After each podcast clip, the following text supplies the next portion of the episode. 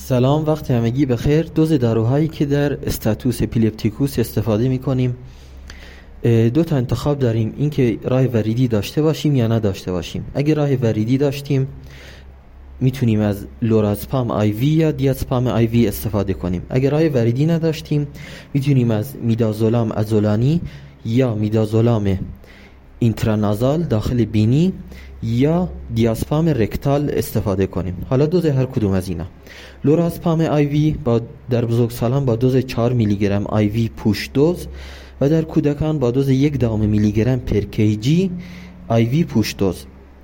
که میشه بعد 5 دقیقه تکرار کرد.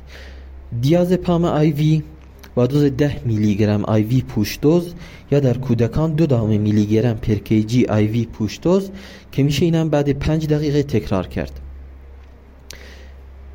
قدم بعدی اگه راه وریدی نداشتیم سه تا انتخاب داشتیم. میدازولام ازولانی بالای 40 کیلوگرم 10 میلی گرم ازولانی یک بار و بین 13 تا 40 کیلوگرم 5 میلی گرم ازولانی یک بار. قدم انتخاب بعدی میدازولام داخل بینی هست اینترانازال که میشه از همون ویال یا آمپول میدازولام وریدی عضلانی استفاده کرد با دوز 10 میلی گرم در بزرگسالان یا دو دهم میلی گرم per kg در کودکان. انتخاب بعدی دیازپام رکتال هست بهتر ژلش استفاده بشه ولی اگر نبود میشه از همون آمپولش استفاده کرد. به صورت رکتال از ویال آمپول با دوز دو دهم میلی گرم per kg. تا دوز 20 میلی گرم.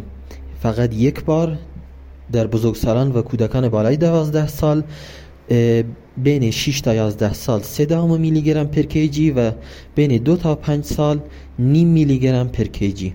هر, هر کدوم از این راه های غیر وریدی رو به غیر از راه رکتال میشه یه بار دیگه بعد 5 تا 10 دقیقه تکرار کرد.